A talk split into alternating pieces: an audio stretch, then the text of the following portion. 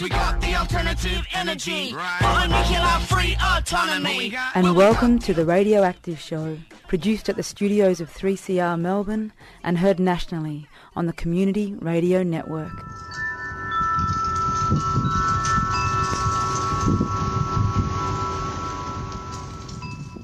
I had a dream, which was not all a dream. The bright sun was extinguished, and the stars did wander darkling in the eternal space, rayless and pathless, and the icy earth swung blind and blackening in the moonless air. Morn came and went, and came and brought no day. And men forgot their passions in the dread of this their desolation and all hearts were chilled into a selfish prayer for light. And they did live by watchfires, and the thrones, the palaces of crowned kings, the huts, the habitations of all things which dwell, were burnt for beacons.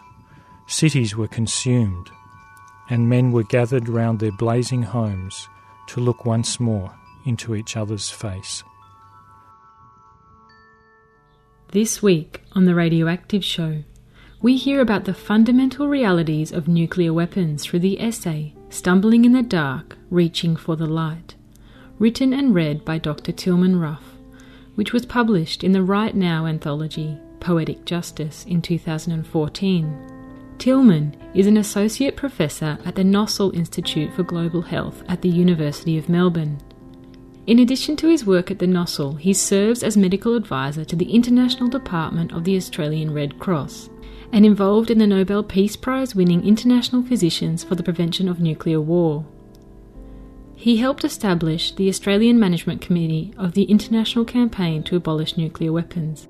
We were lucky enough to bring Tilman into 3CR's studios to read his 2013 essay for us. Some dates and statistics have been updated since its original publication. The Radioactive Show is produced in the studios of 3CR in Melbourne and broadcast nationally on the Community Radio Network. This edition was produced by me, Jessie Boylan. Thanks for listening. Now let's hear Stumbling in the Dark, Reaching for the Light.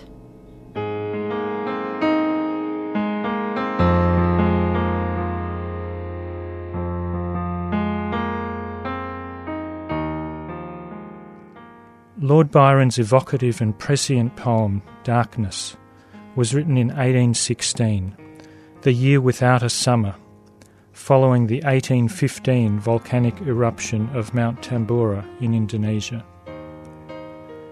Byron wrote it at Geneva when there was a celebrated dark day on which the fowls went to roost at noon and the candles were lighted as at midnight.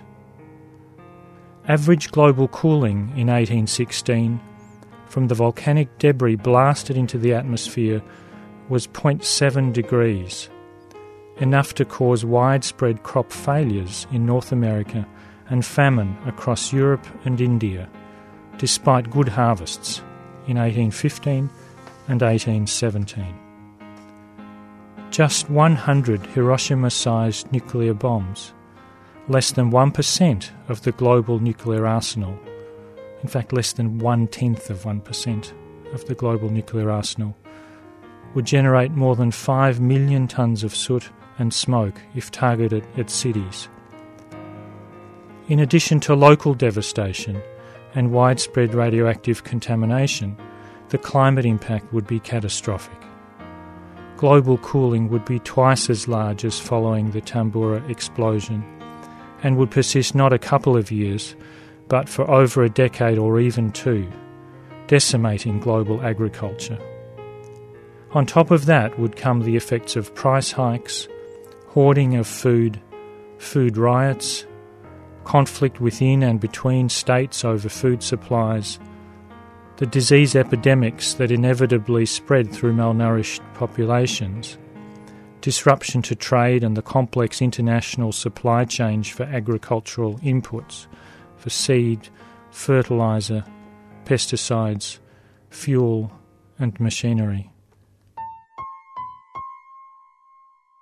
World grain reserves currently range between 60 and 70 days' supply.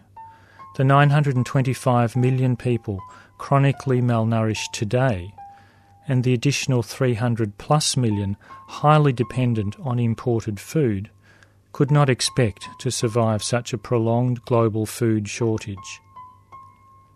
Famine on a scale never before witnessed would worst affect poor and malnourished people even on the other side of the world from the nuclear explosions.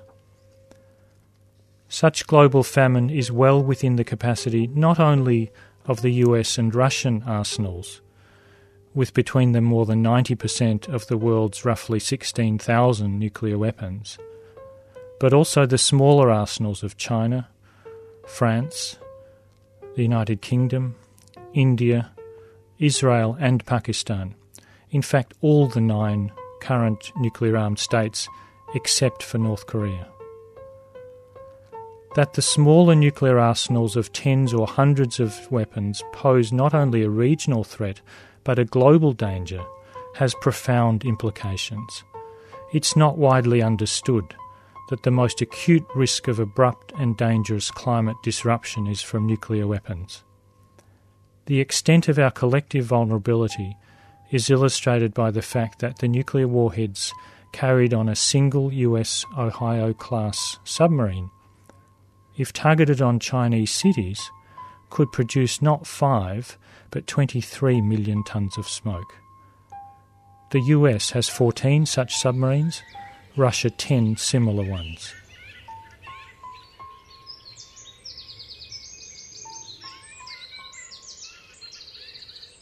The fundamental realities of nuclear weapons are as profound as they are clear. Nuclear weapons are by far the most destructive, indiscriminate, persistently toxic weapons ever invented. Single nuclear weapons have been built with more destructive power than all explosives used in all wars throughout human history.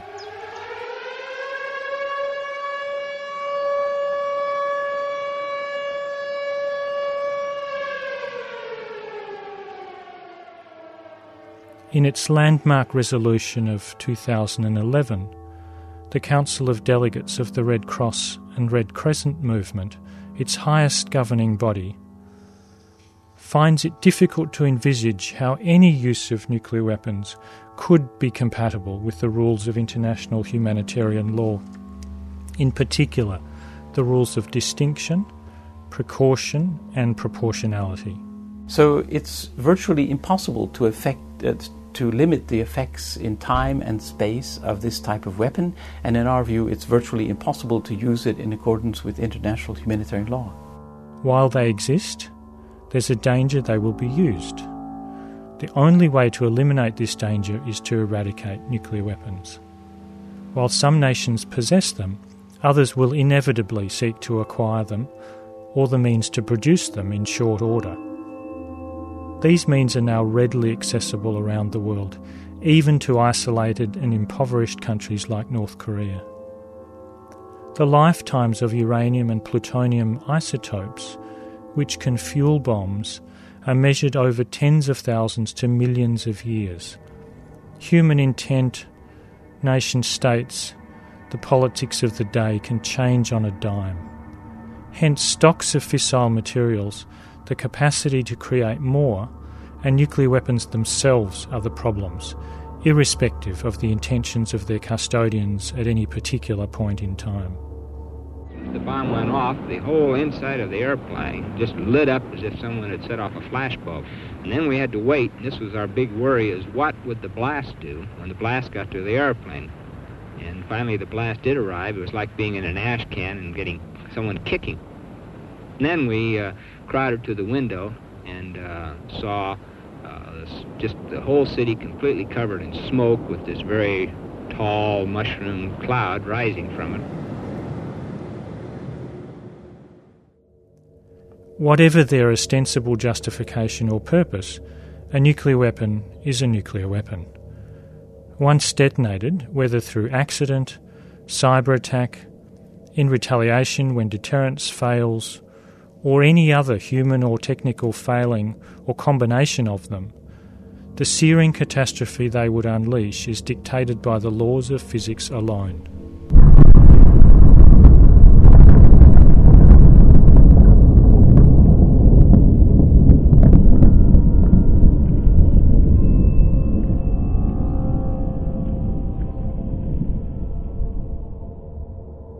Even a single nuclear weapon exploded over a city would cause a humanitarian catastrophe to which no effective response capacity exists or indeed is feasible.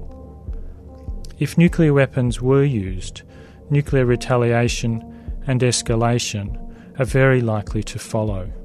It will not matter whose nuclear weapons were used first, second, or third. The weapons of our allies will kill us just as surely and indiscriminately as anybody else's. Albert Einstein reflected that the splitting of the atom has changed everything except our way of thinking, and thus we drift towards unparalleled catastrophe. From any vantage point, there is a massive dinosaur in the room. Tiptoeing around, hoping it might go away if we ignore it, is not a viable strategy for survival, for sustainability, for health, for the progressive realisation of human rights, for anything else that matters in this thin shell of planet Earth in which all living things known to us dwell. Since nuclear weapons entered our world, everything has changed, whether we like it or not, ready or not.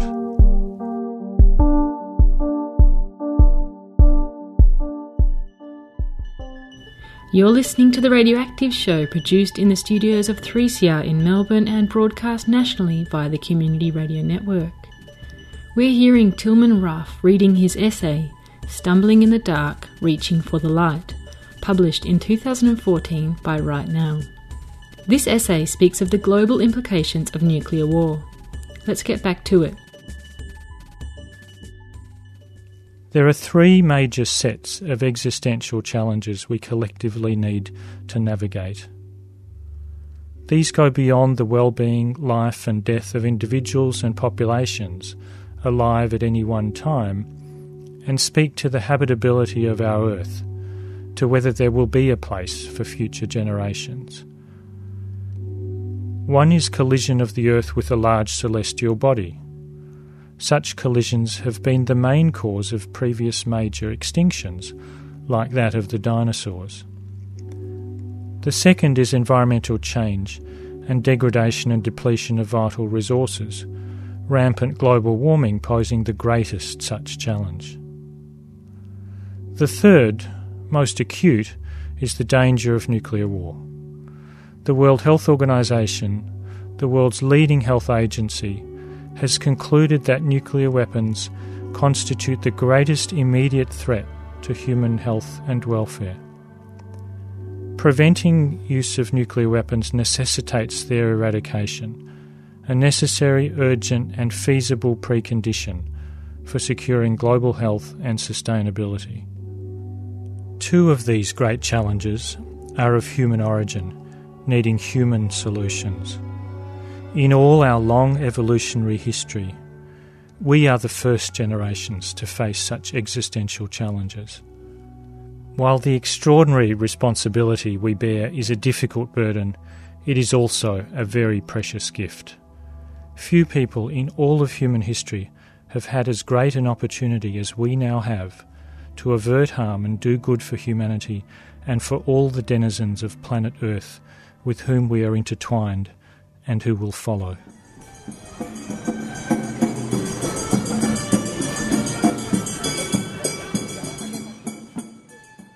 The last few decades have seen major progress on the elimination of other indiscriminate and inhumane weapons chemical and biological weapons, landmines, and cluster munitions. It represents a profound failure of the global community that the worst weapons of all, nuclear weapons, remain the only ones not subject to a specific legal prohibition.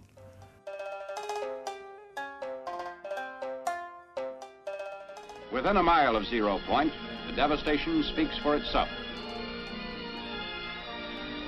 But in these very ruins, Army cameramen have found and filmed pictorial evidence that tells in twisted steel and stone the effect of death dealing atomic power. It is now 70 years since the nuclear bombings of Hiroshima and Nagasaki, 45 years since the Nuclear Non Proliferation Treaty, or NPT, entered into force, and 19 years since the judges of the International Court of Justice held unanimously that there exists an obligation to pursue in good faith and bring to a conclusion negotiations leading to nuclear disarmament in all its aspects under strict and effective international control. Yet we still have no binding, verifiable legal framework to eradicate nuclear weapons, and we have no international controls on uranium enrichment or the reprocessing of spent nuclear reactor fuel, both of which can provide the feedstock for nuclear weapons. Meanwhile, all the nuclear armed states are investing massively in the modernisation of their nuclear arsenals and justifying their planned retention indefinitely. But I think it's a, it's a good moment to stand back and ask ourselves about the dangers there are in the world and the need to maintain strong defences. In addressing such momentous challenges, we need wisdom from all cultures, faiths, and ethical traditions. Lessons, insights, tools, and perspectives from every field of human endeavour. And the recognition that whatever our core business, eradicating nuclear weapons is part of everyone's business like respect for universal human rights, like addressing global climate disruption on the scale and urgency demanded. Nuclear weapons are a critical human rights issue, the most urgent development issue, the paramount sustainability issue, potentially the most egregious violation of international humanitarian law, the most urgent environmental issue, the most profound ethical issue, the greatest blasphemy. You're listening to the Radioactive Show, produced in the studios of 3CR Melbourne and broadcast nationally on the Community Radio Network. We're listening to the essay Stumbling in the Dark, Reaching for the Light, written and read by Dr. Tilman Ruff of the Nossal Institute of Global Health, published in 2014 by Right Now. Never before have humans faced such existential challenges related to nuclear weapons. Let's keep listening.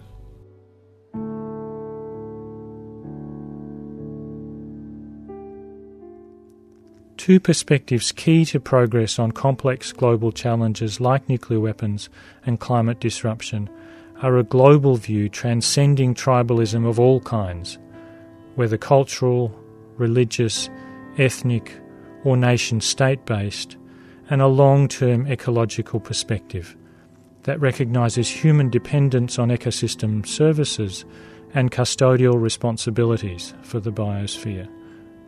These both have strong roots in ancient wisdoms from many traditions, particularly indigenous ones, and are also increasingly underscored by scientific evidence and the ever growing realities of global interdependence.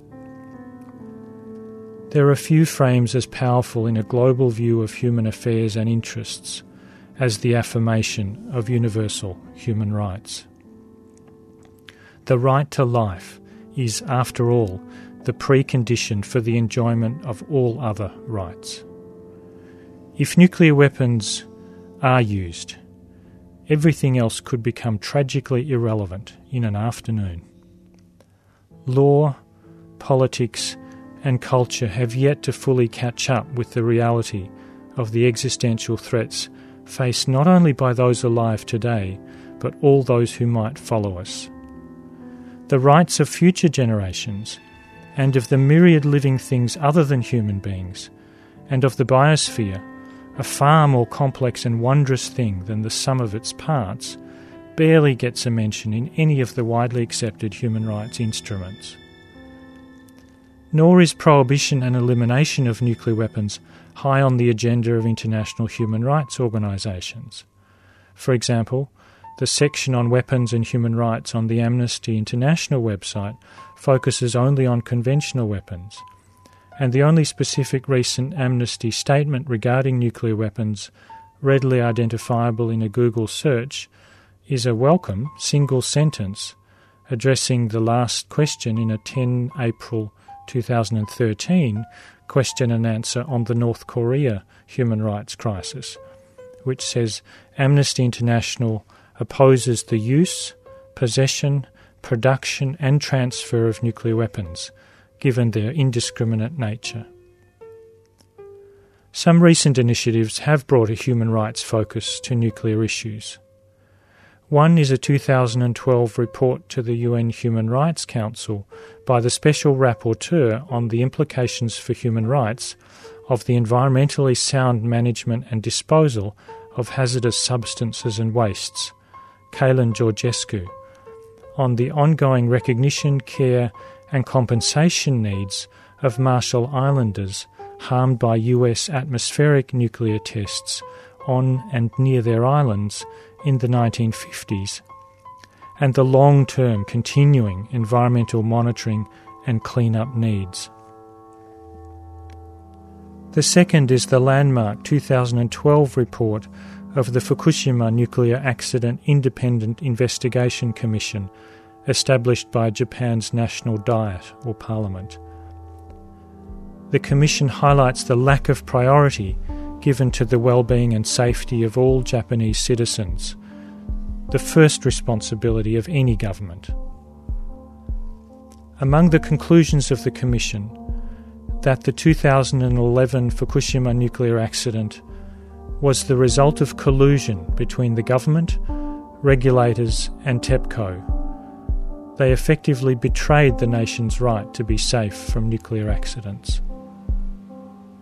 The Commission concludes that the government and regulators are not fully committed to protecting public health and safety, that they have not acted to protect the health of the residents and to restore their welfare. The third is an excellent report to the UN Human Rights Council by the UN Special Rapporteur on the right of everyone to the enjoyment of the highest attainable standard of physical and mental health, Mr. Anand Grover, who addresses the right to health for those affected by the Fukushima nuclear disaster. Grover makes recommendations to address the various ways in which the health and safety of people have been neglected in order to reduce the eventual compensation bill. So, my recommendation has been that you have to look at the process because people are involved and the right of every individual to make decisions, and you must protect the right of health of the affected populations and mandate the state not to interfere with the right to health. And basically, when you don't know the long term effects, the state has to err on the side of caution. That is the message. Now, in that context, you have to do more detailed studies. You cannot go on. What the Japanese government has done is, well, Chernobyl, we know it's only thyroid cancer. That's it. The others will see. But there's no proactive effort by the Japanese government to make sure that they study other cancers. And this is a, I won't use the word ideal opportunity, but this is an excellent opportunity to study it. It's happened now. We can't wish it away.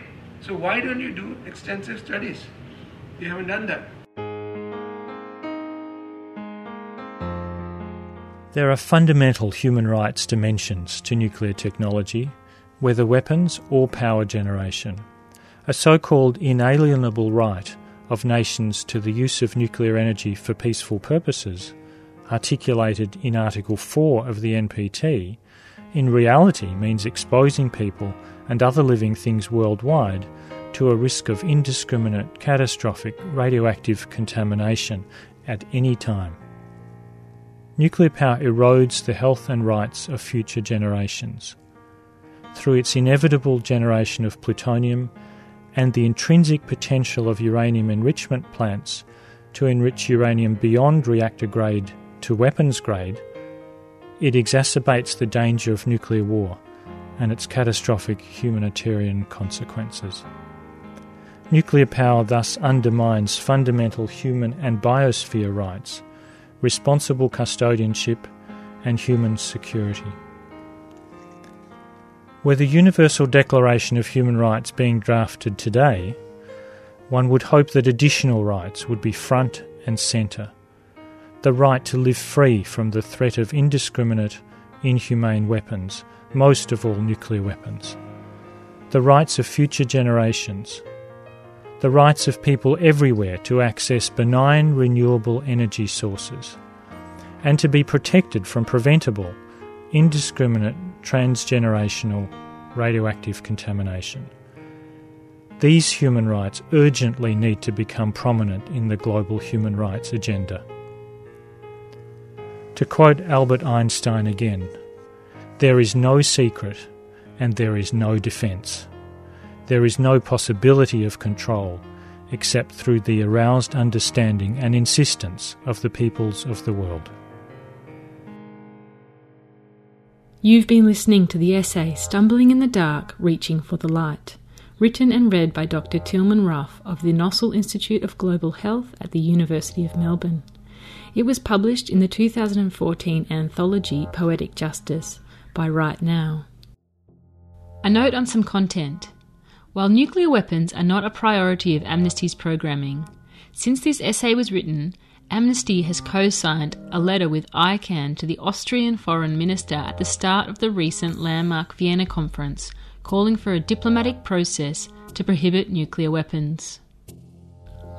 The Radioactive Show is produced in the studios of 3CR in Melbourne and broadcast nationally by the Community Radio Network. The music and sounds you've heard on this program were gathered from the Free Sound Archive and the Free Music Archive as well as clips from online news and organisational sources.